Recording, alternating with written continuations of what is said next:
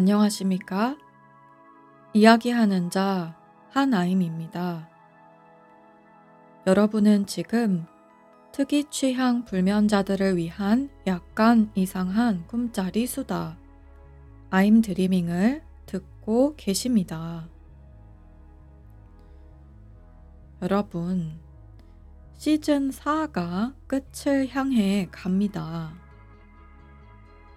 어떤 시즌에서는 제가 좀 여러 주 분을 미리 녹음을 해두기도 하고, 어떤 시즌에서는 거의 라이브에 가깝게 공개 날짜 하루 이틀 전에 후딱 업로드 분이 마무리되기도 합니다. 그런데 매번 특히나 시즌의 끝머리에 와서는 결국 후자 쪽에 가까워집니다. 거의 라이브스러운 업로드.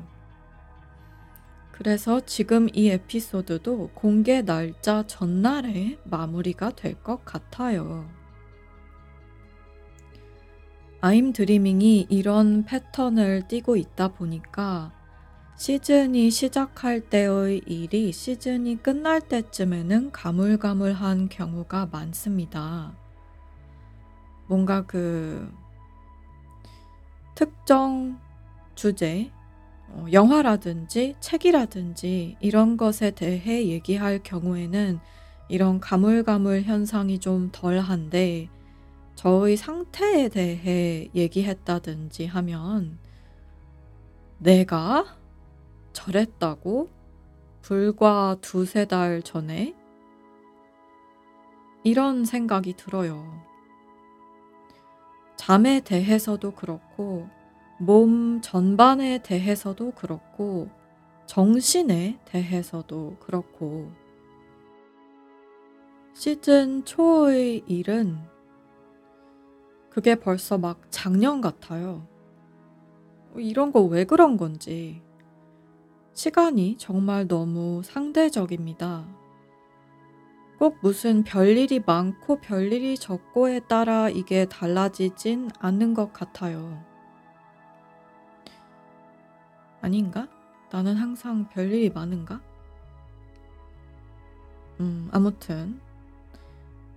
이런지라 처음을 기억하기가 참말로 어렵습니다.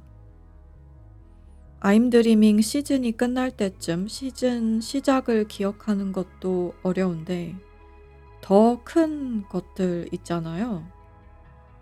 예를 들어 내가 어떤 시험을 준비하기로 처음에 마음 먹었을 때의 상태라든지 내가 어떤 사람을 처음 만나기 시작했을 때의 상태라든지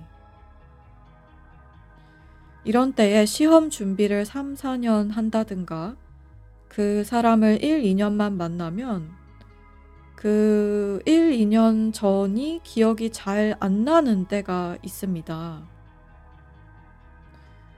이럴 경우 현재의 상황이 자신이 느끼기에 좋다고 한다면 별로 상관이 없는데 나쁘다고 여긴다면 불리해지는 수가 있더라고요. 예를 들어 시험 준비를 3, 4년 했는데 계속 떨어졌어. 아니면 실제 시험을 아직 보지는 않았는데 뭔가 모의고사를 봤는데 주변에서 다 성적이 잘 나오는 것 같은데 나만 안 나와. 게다가 뭐 3, 4년 동안 시험 준비하느라 돈도 못 벌었어. 이제 막 쪼달려, 경제적으로. 혹은 연애를 1, 2년 했는데 점점 상황이 안 좋아져. 막 서로 말도 안 통해. 주위에서 우리를 가로막는 것 같은 상황은 자꾸 생겨. 싸우기도 싸우는데 더한 경우에는 싸울 필요조차 없이 시들해. 이러면 처음을 기억하지 못하는 게 불리해지는 수가 있단 말이죠. 이러면 아, 그냥 끝낼까 하는 생각이 들잖아요. 이때 물론 끝내는 게 그 자체로 안 좋은 건 아닙니다. 시험 준비하다가 합격 못하고 그만둘 수도 있지 뭐. 인생에 할 게 얼마나 많은데. 연애하다가 헤어질 수도 있는 거고. 음. 이런 예시는 무수히 많죠. 특정 직업군에 종사했었는데 이제는 내가 이 일을 처음에 했던 그 순간이 기억도 안 나고 왜 이러고 사나 싶어서 그 직업을 관두는 경우도 있고 타국으로 이민을 갔는데 처음 좋았던 기억은 사라지고 힘든 점만 느끼게 되어서 다시 귀국한다든지. 아 그리고 이런 경우에 저의 가정은 처음에는 좋았다 입니다. 처음에 아마 좋아서 시작하지 않았겠습니까? 만약에 처음에 좋지 않았으면 나중에 계속 안 좋아도 그게 실망으로 다가올 일이 없잖아요. 그런데 반면 처음에 좋았던 게 희미하게 기억은 나는데 잘은 안 나. 다만 지금의 나는 과거에 내가 왜 이 시작을 하기로 했는지를 모르겠으니까 지금 이 별로인 것을 관두고 지금 내가 반짝반짝 빛난다고 여기는 새로운 걸 쫓아가면 더 행복할 것 같아. 이런 생각이 들 수 있단 겁니다.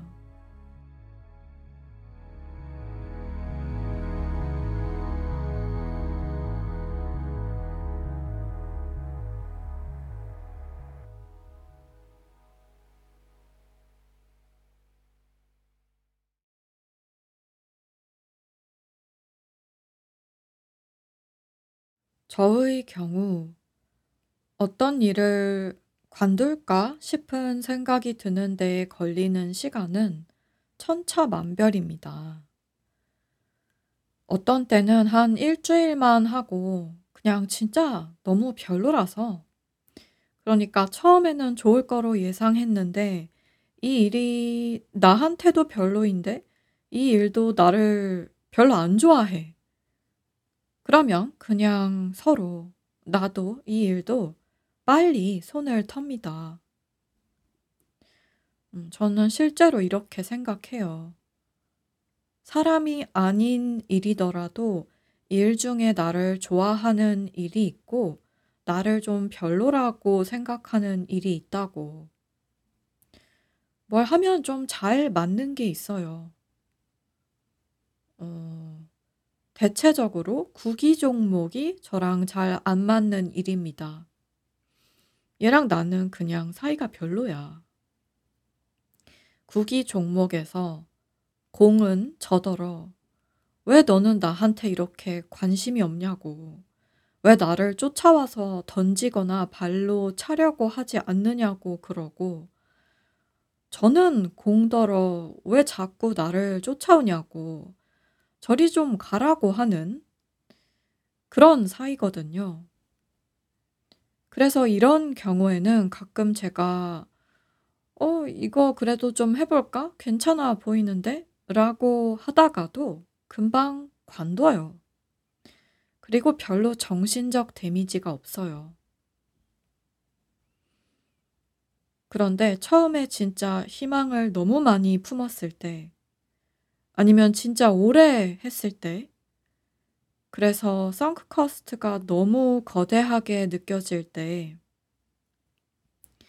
이럴 때 처음을 기억을 못하면 현재의 별로인 상태 그리고 미래에도 별로일 것으로 추측되는 나 자신 때문에 매우 불리해지는 사태가 발생할 수 있단 말입니다. 불리하다고 함은 음 누군가와의 경쟁이나 시합에서 불리해진다는 뜻은 아닙니다. 인생의 거의 대부분이 경쟁이나 시합이 아닌 것 같아요. 예를 들어 유튜브가 아무리 포화됐다, 포화됐다고 해도 유튜브 알고리즘을 통한 세계에는 어차피 시장이 한계가 아닙니다. 그래서 시장이 포화될 수가 없어요. 시장은 얼마나 세분화할 수 있지 않습니까? 그래서 누가 이미 TO 차지하고 있는 시장에서 굳이 경쟁이나 시합하려고 할 게 아니라 약간 비껴간 교집합, 나만 채울 수 있는 교집합으로 가서 내 할 일 하면 유튜브 입장에서도 그것이 유리하기 때문에 알고리즘이 나를 도와주려고 하잖아요. 음, 저는 최근에 뭘 발견했느냐면, 동시대 인기 팝송, 어, 케이팝이든 타국 팝이든 그것들을 발레 연습곡으로 편곡하는 채널을 발견했습니다. 저는 발레를 안 하는데 음악은 많이 듣고 어, 뉴진스의 곡들을 발레곡으로 편곡한 영상이 추천에 뜨더라고요. 이 시장 저는 생각도 못 했거든요. 그냥 발레곡 말고 그냥 편곡 말고 유행하는 대중적인 노래들을 발레곡으로 편곡하는 채널. 이 시장이 원래도 존재하는 시장인지 이 채널이 최초인지는 모르겠습니다. 그런데 이 시장도 얼마든지 세분화할 수 있잖아요. 해외 곡만 편곡한다든지, 국내 곡만 편곡한다든지, 영상 길이를 달리한다든지, 어, 구독자들과 소통은 얼마나 할 것이냐, 어떤 이미지로 할 것이냐. 그러니까 뭐, 여러분, 우리 함께 발레 열심히 해요. 할 것이냐. 아니면, 안녕하십니까? 저는 피아노 전공하는 편곡자 누구누구입니다. 하면서 점잖게 갈 것이냐. thumbnail도 박물관에 걸려 있을 것 같은 유화 페인팅을 이용할 것이냐, 발레하는 사람 사진을 이용할 것이냐, 글씨체도 클래식하게 갈 것이냐, 모던하게 갈 것이냐, 그렇게까지 세분화한 건 시장이 아니다 라고 주장할 수도 있겠지만, 실제로 유튜브 알고리즘은 그렇게 세분화해서 추천해 주지 않습니까? 어, 똑같은 얘기하는 사람들 얼마나 많아요. 그게 잘못된 것도 아니고. 특히 정보 전달류의 채널에서는 유튜버 분들의 말을 받아 적어서 대본만 보면 비슷비슷한 경우가 많습니다. 정보니까. 정보에 인간의 정체성은 없으니까. 그런데 유튜버의 목소리, 성별, 나이, 국적, 편집 스타일, 썸네일, 영상 길이, 업로드 빈도수, 소통 의 방식, 유튜브 밖에서의 경력, 기타 등등에 따라서 나의 교집합, 나의 시장을 찾을 수 있단 말이죠.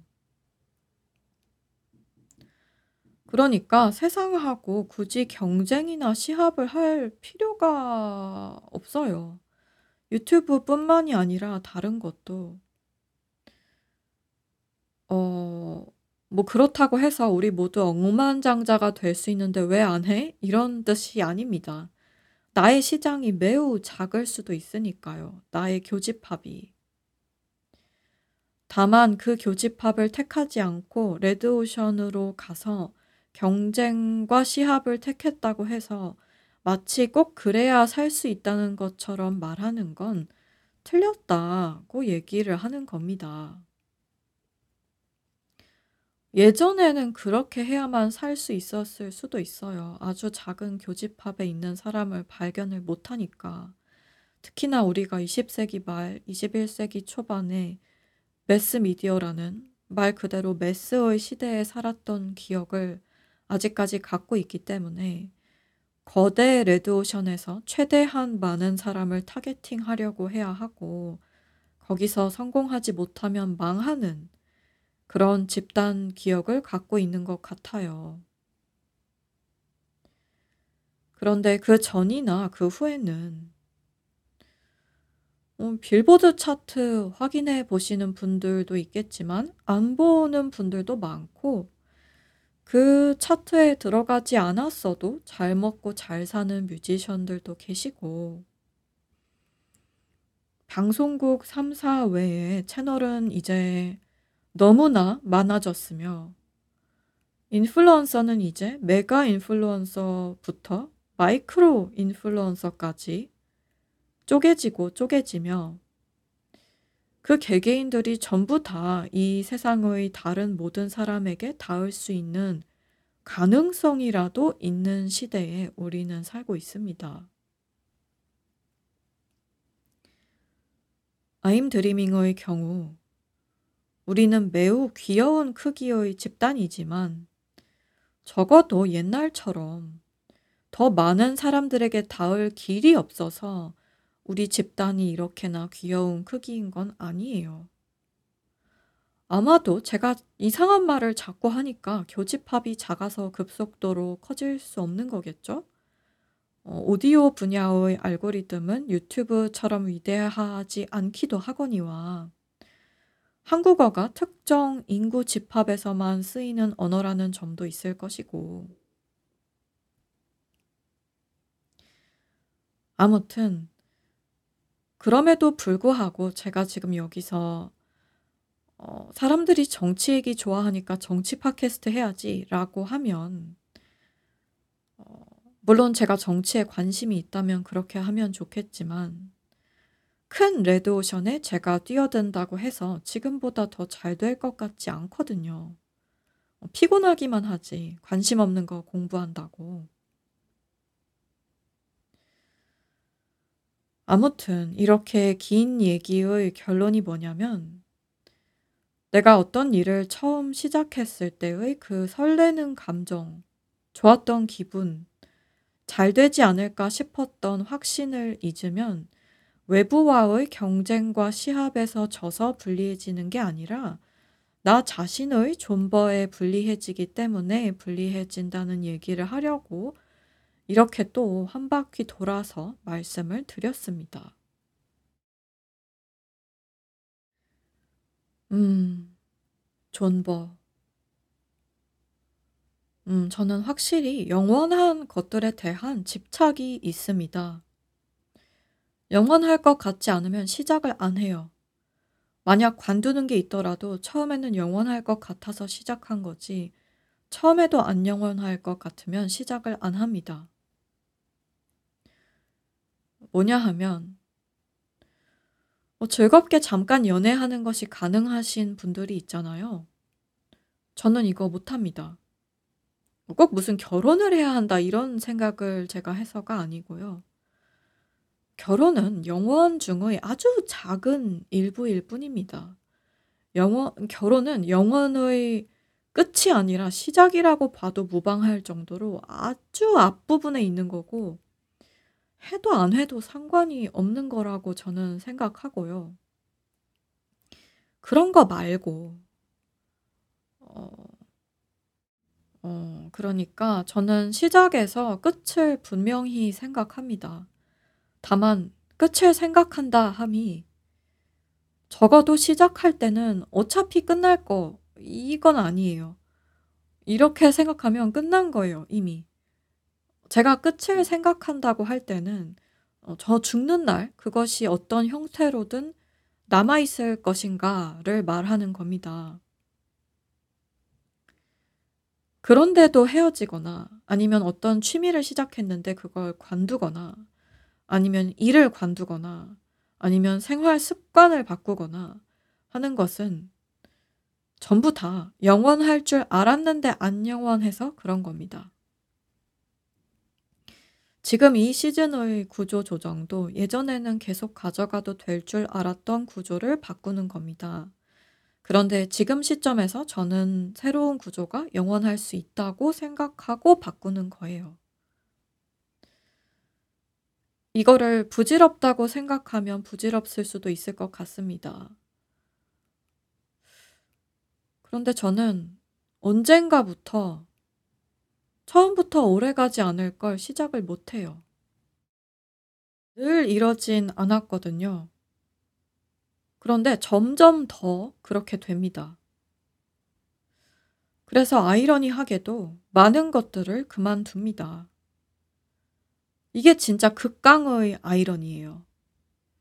이런 생각을 안 하는 분들은 오래 가든 말든 그냥 하다가 진짜 오래 가는 경우도 있잖아요.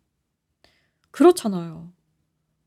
아니, 오늘, 그냥 오늘 하루하루를 살다가 가면 되지 하면서 한 가지 진득하게 오래 하시는 분들도 계시단 말이죠. 그래서 제가 하루하루를 생각하는 게 좋은 것 같다. 이런 얘기도 이번 시즌에 한 것 같은데. 아무튼 이 밸런스가 맞아야 한단 말이죠. 오래 가게 하려는 것과 오늘 하루하루를 살아내는 것. 그런데 이게 참 어렵습니다. 그리고 언제 특히 어려워지냐면 시작을 기억을 못할 때, 시작의 두근두근함, 설렘, 희망을 잊어버렸을 때, 내가 이거 왜 시작했지? 내가 언제 이랬지? 이럴 때. 이러면 뭔가를 길게 가져가려는 사람이든 하루하루를 살려는 사람이든 불리해집니다. 소위 말하는 현타, 의심, 무력감이 드니까요.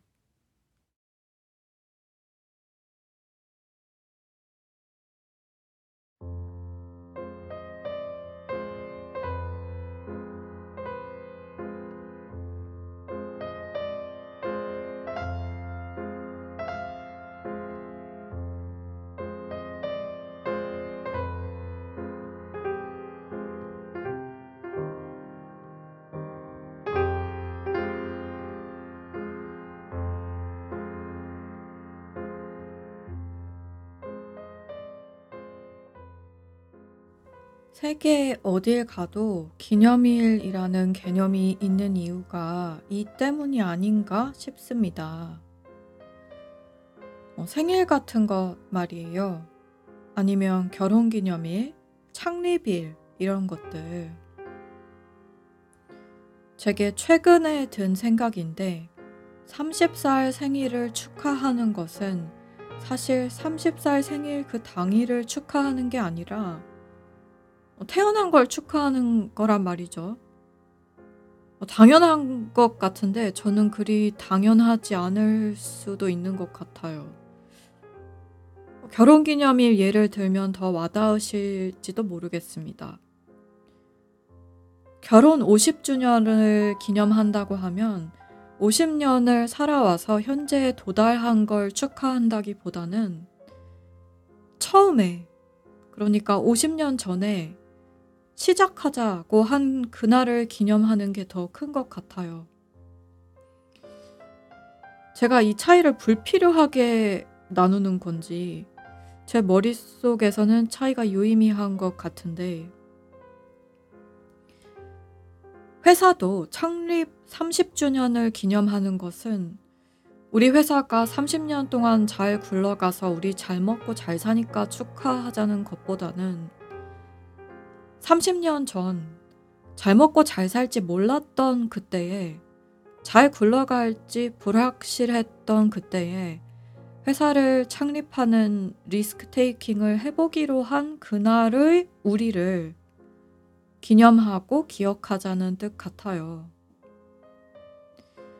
그래야 앞으로 30년 더 회사가 굴러갈 것이고, 그래야 앞으로 죽을 때까지 결혼 생활을 할 수 있을 것이고, 그래야 앞으로 또 내년 생일, 내후년 생일, 120번째 생일까지 갈 수 있을 테니까. 뭔가 시간이 사라진 게 아니라 살아낸 게 되려면 내가 시작하기로 한 그날, 혹은 뭐 사람의 경우에는 선택해서 태어나는 게 아니니까 내가 택한 삶이 아닌데도 불구하고 계속 살기로 한 그 날들의 그 느낌을 기억해야 내가 왜 그랬는지, 내가 왜 희망을 품었었는지, 어, 태어난 날은 아니라 어린 시절에라도 어렸을 때는 대체 왜 생일날 케이크 초를 불면서 실제로 좋아했는지. 아니, 진짜 왜 좋아했지? 저는 지금 사실 별로 생일에 아무것도 안 하거든요. 생일인 거 기억도 아예 안 나고, 당일날에 기억을 안 하고, 그 전이나 그 후 며칠? 그 구간 동안에 어, 좀 있으면 생일이네? 아니면 어, 지나갔네? 이러기도 하고, 누가 생일 축하 연락을 해도, 어, 고마워. 이래요. 왜냐하면 뭐, 톡으로 보내고 그러면, 크크크크 이런 거, 실제로 웃는 거든 아니든 그쪽에서는 축하해 주려고 한 거니까 서로 보내지 않습니까? 그냥 그런 식이고, 거의 주변에서 생일 축하를 안 해요. 왜냐하면 수년에 걸쳐서 제 생일은 잊혀졌고, 제가 기념하는 건 4월 4일입니다. 제가 인간으로 태어난 날이 아니고 글쓰기로 한 날이 4월 4일이라서 누가 생일 물어보면 이 사정을 간략하게 설명하고 4월 4일이 생일이라고 생각하라고 합니다. 이 시작은 제가 극명하게 기억을 하거든요. 제 추측으로는 이 시작이 너무 강렬하게 기억나서 제가 글을 그만 쓸 생각도 안 하는 것 같아요. 그런데 다른 것들은 예를 들어 I'm Dreaming 시즌 4의 시작은 잘 기억이 음, 아 물론 근데 시즌 4는 기간이 12주, 안내 에피소드까지 포함하면 13주밖에 안 되잖아요. 그래서 13주를 못 견디고 제가 그만두진 않습니다. 또한 I'm Dreaming 시즌 1의 에피소드 1은 기억이 나요. 어, 왕킹짱 어색하고 말도 느리고 편집도 완전 오래 걸리고 계속 다 다시 하고 그랬다. 그리고 그 날짜 10월, 12월 17일 이거 고르는 데에도 무척 공들였다고 제가 설명했었지 않습니까? 왜냐하면 그것이 기억의 시작이 될 테니까. 그 날짜 전에도 제가 준비 과정을 거쳤을 테지만 그 준비 과정은 언제 시작했는지 기억 안 납니다. 왜냐하면 팟캐스트를 해볼까? 라는 생각이 처음 든 날을 기록해 놓지 않았거든요. 그건 한참 전이었을 거예요. 그리고 그런 생각이 들었다가 그만할까? 하지 말까? 이런 생각이 들었다가 또 그 기간이 지나면 해볼까? 이런 생각이 드는 것을 반복하고 반복해서 12월 17일에 시작을 하게 됐고 그 이후로 계속 에피소드들을 하고 있는 겁니다. 즉, 과거와 미래가 12월 17일이라는 현재로 수렴했습니다. 어, 지금 시점에서 보면 그것은 과거이지만 어, 저는 어떤 상황에서든 길이를 고르는 게 이런 측면에서 말이 된다고 생각합니다. 어, 길이를 실제로 길해서 그렇다기보다는 내가 그만큼이나 이 무언가가 잘 되고 오래 가길 바라는 마음에서 그날을 택하는데 노력을 들였다는 게 핵심인 것 같아요. 우리가 뭔가를 할 때 결과가 안 좋더라도 최선을 다했을 경우와 별로 최선을 다하지 않았을 경우 마음 상태가 다르잖아요. 그런 맥락에서 말입니다. 그런데 기념일이 있어도, 그래도 까먹는 게 저입니다. 기념일 날짜를 까먹는 게 아니라 그것의 의미를 까먹어요. 음, 다른 사람들은 어떤지 모르겠는데 저는 자주 까먹어요. 그래서 사실 구조 조정을 하면서 구조 자체의 변화가 중요한 게 아니라 제가 변화를 해야 합니다. 근본적으로. 처음을 기억해야 하는 게 저한테 가장 필요한 시각 같습니다. 미래도 물론 염두에 두긴 둘 거예요. 꼭지점. 게다가 제가 이런 얘기도 했잖아요. 현재, 과거, 미래는 하나다. 그리고 그러한 합체를 하려면 뭔가 시간 압축을 해야 하는 것 같아요. 양손을 이렇게 몸 앞에 두고 손을 펴서 두 손바닥이 서로 마주 보게 한 다음에 그 사이에 과거, 현재, 미래를 차례로 둡니다.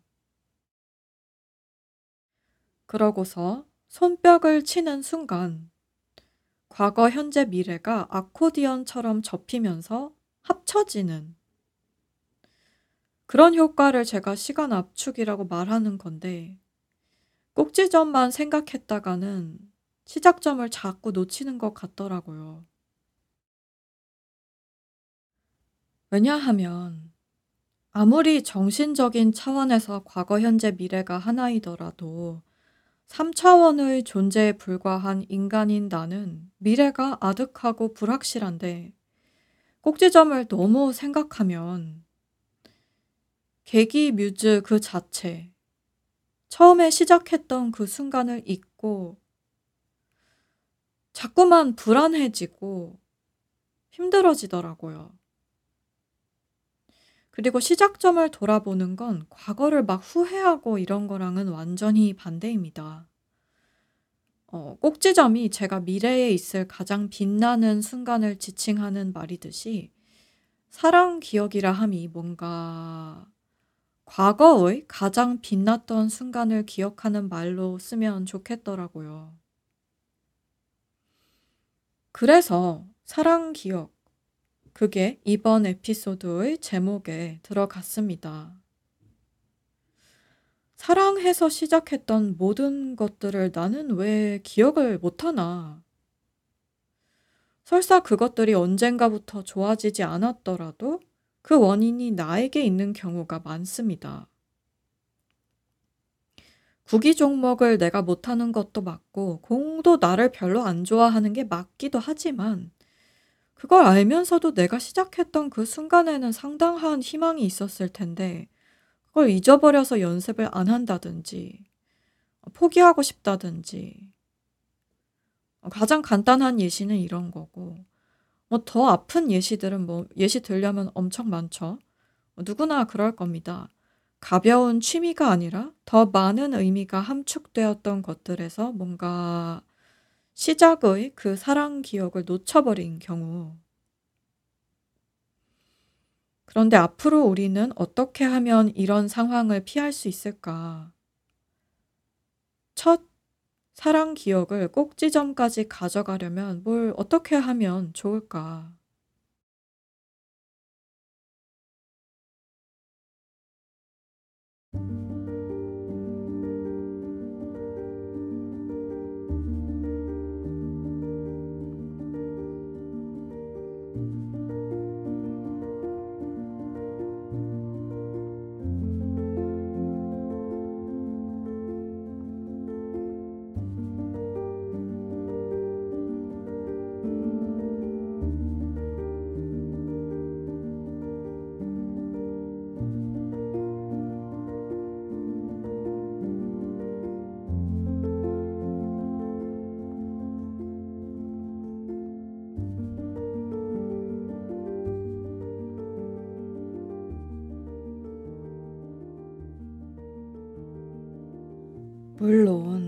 하나님한테 이런 거대 의문에 대한 확답이 있었다면 하나님 팟캐스트를 하는 정도가 아니라 아까 말한 매스 미디어에 나오고 있겠죠. 엄청 유명한 구루로 활동하고 있을 겁니다. 그런데 그런 건 아니고요. 그냥 저도 고민을 하면서 생각해보는 몇 가지 요소들입니다. 일단 이번 시즌에서 여러 번 언급한 것처럼 이 시간 개념이 없어야 해요. 오늘 10시에 만나기로 했는데 11시에 나타나는 약속 장소에 늦는 그런 시간 개념의 부재를 말하는 게 아니고 아주 깊은 차원에서의 시간 개념의 부재를 말합니다. 결국 여기에 리프레쉬를 그만해야 하는 것도 포함이 되고 여기에 조급함도 포함이 되고 그런 것 같아요. 이 시간에 대한 강박. 내 마음속에서 너무나 선명한 저 미래가 아직 오지 않았다는 것에 대한 실망감. 이런 것들 때문에 계속 폰 보면서 리프레시하고 조급하고 그런 건데, 정작 3차원의 저는 지금이라는 현재부터 미래까지의 그 사이의 시간을 살아내지 않으면 어차피 미래에 도달하지 못하는 거잖아요.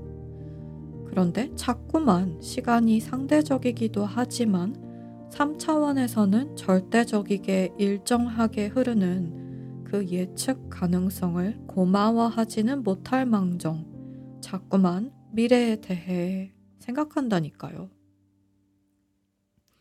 미래에 잘 살고 싶으면 미래 생각을 너무 많이 하지 않는 게 좋은데,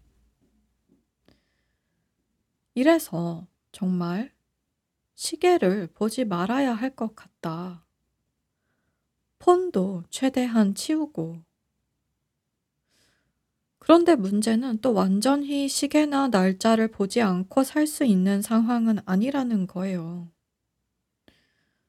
음, 그래서 좀, 그게 좀 그렇다. 제가 원래 3월경에 여행을 계획하고 있었는데, 그게 4월 혹은 5월이나 돼야 벌어질 것 같긴 하지만 가서 그때는 저만 있는 게 아니니까 친구님한테 좀 의존을 해서 친구님이 저와 같은 문제가 없다면 좀 내 폰을 너가 가져라, 당분간. 우리 여행하는 동안. 게다가 제가 다른 사람하고 같이 있을 때 계속 시간을 확인하고 폰을 보진 않거든요.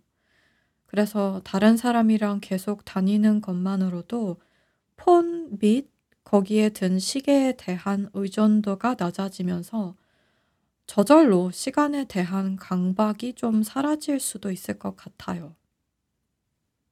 가끔 여행 다니면 이게 좋은 점 중 하나 같습니다. 물론 여행이 끝나는 시점을 까먹을 정도로 시간 개념이 사라지면 안 되겠지만, 그리고 시간 개념의 상실 외에 사랑 기억을 계속해서 불러오는 또 다른 방법은 이거 같아요.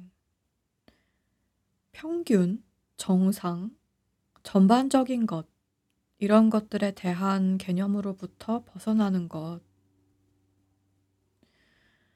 아임 드리밍 들으시는 분들은 제가 굉장히 평균이나 정상이나 전반적인 것에 관심이 없거나 그런 것들에서 이미 벗어나 있다고 여기실 수도 있는데 사실 안 그러니까 더 그런 것들에 대해서 얘기하는 측면도 있습니다. 마치 제가 영원한 게 잘 없는 걸 아니까 영원에 집착하는 거랑 비슷합니다. 어떤 특정 상황이 특별함을 알고 즉 사랑 기억을 떠올릴 수 있을 정도의 강렬한 시작점이 있는 무언가였다면 그래서 꼭지점이란 걸 상상하게끔 할 정도로 강했다면 전혀 평균적이거나 정상적이거나 전반적인 게 해당 사항이 없을 확률이 높으니 특별함을 알아야 하는데도 불구하고 자꾸만 남의 상황과 비교를 한다든가 하는 겁니다, 제가. 이때 좀 이런 패턴을 발견하기 어려운 이유가 뭐냐면 제가 저 자신을 홀대하거나 이 사랑 기억에 얽힌 다른 이들을 무시해서 자꾸만 평균 정상 전반에 기대는 게 아니라는 점이에요. 뭔가 그런 홀대는 유튜브만 봐도 많이 얘기하잖아요. 스스로를 사랑해라 등등.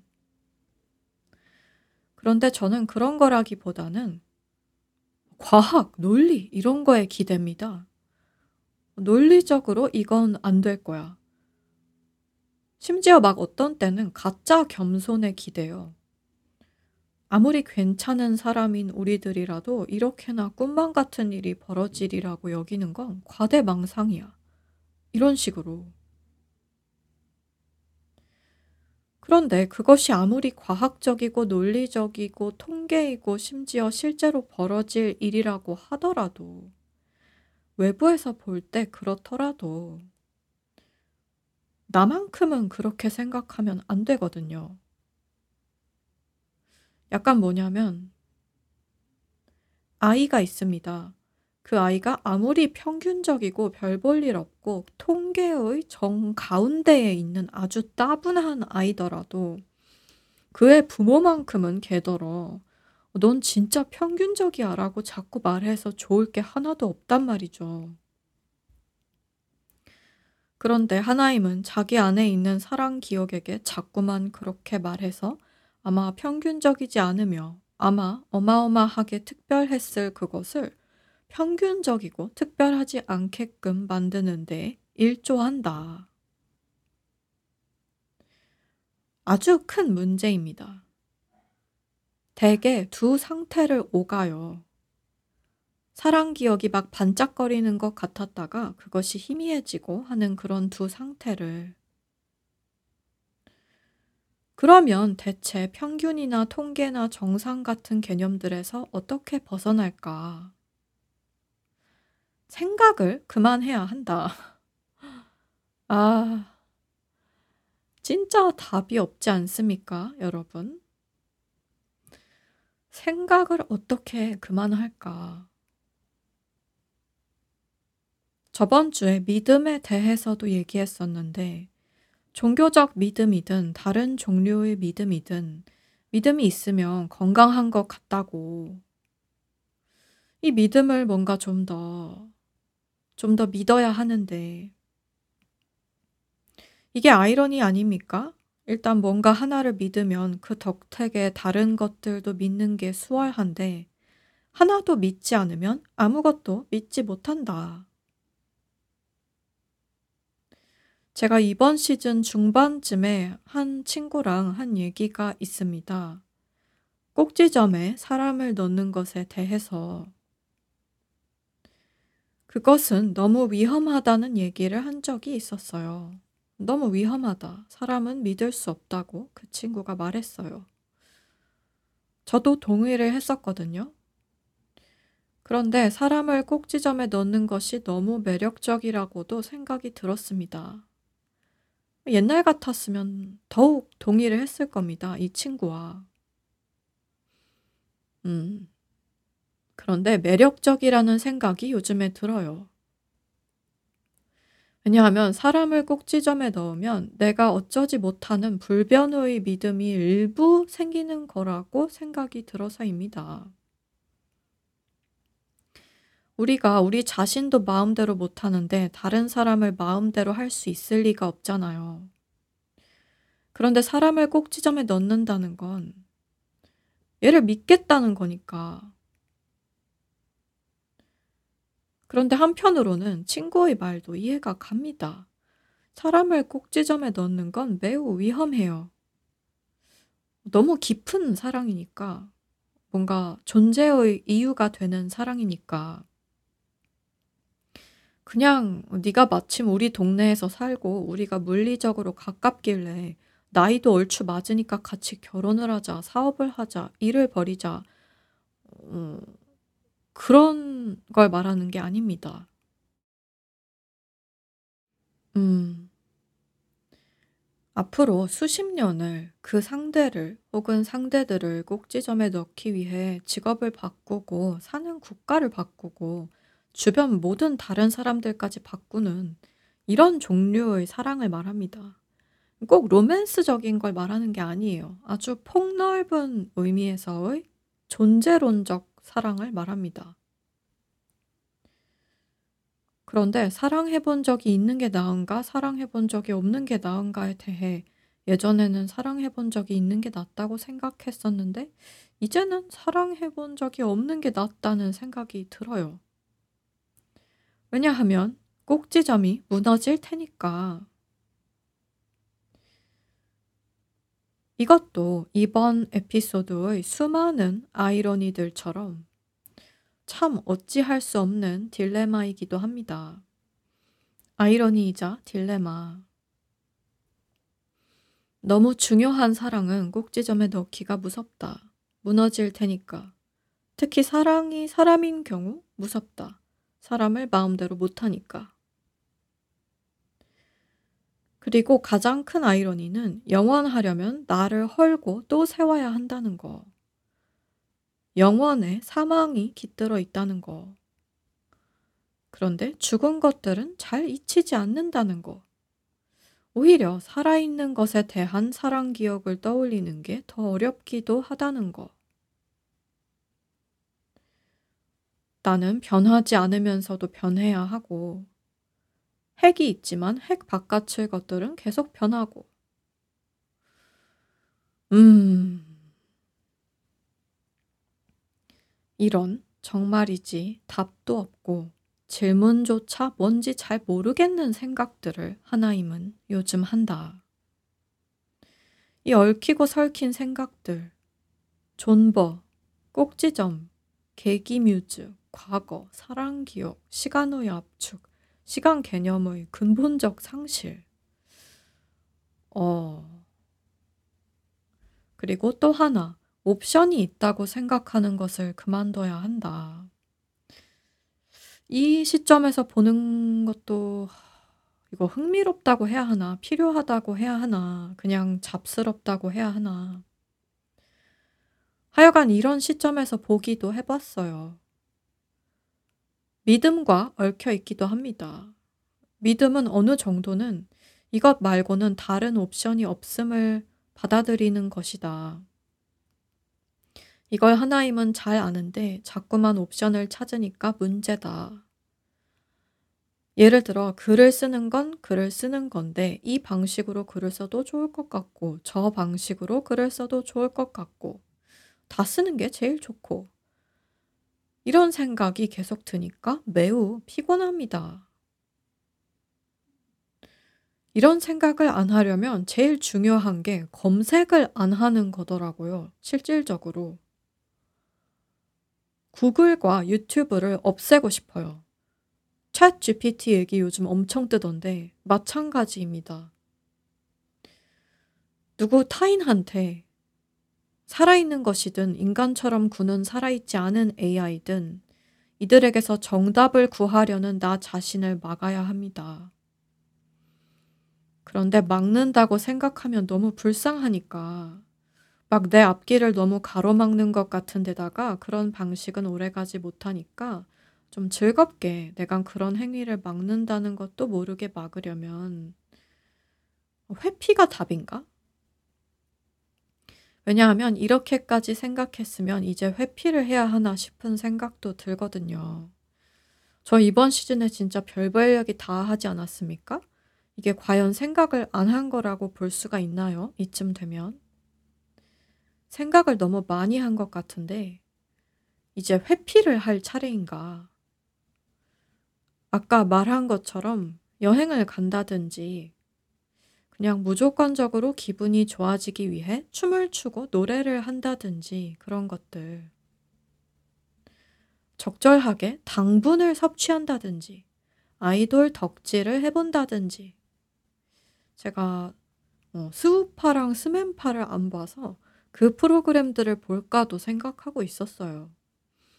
그런 프로그램들을 보면 막 그분들이 열심히 사시는 것 덕분에 기분이 좋아지잖아요.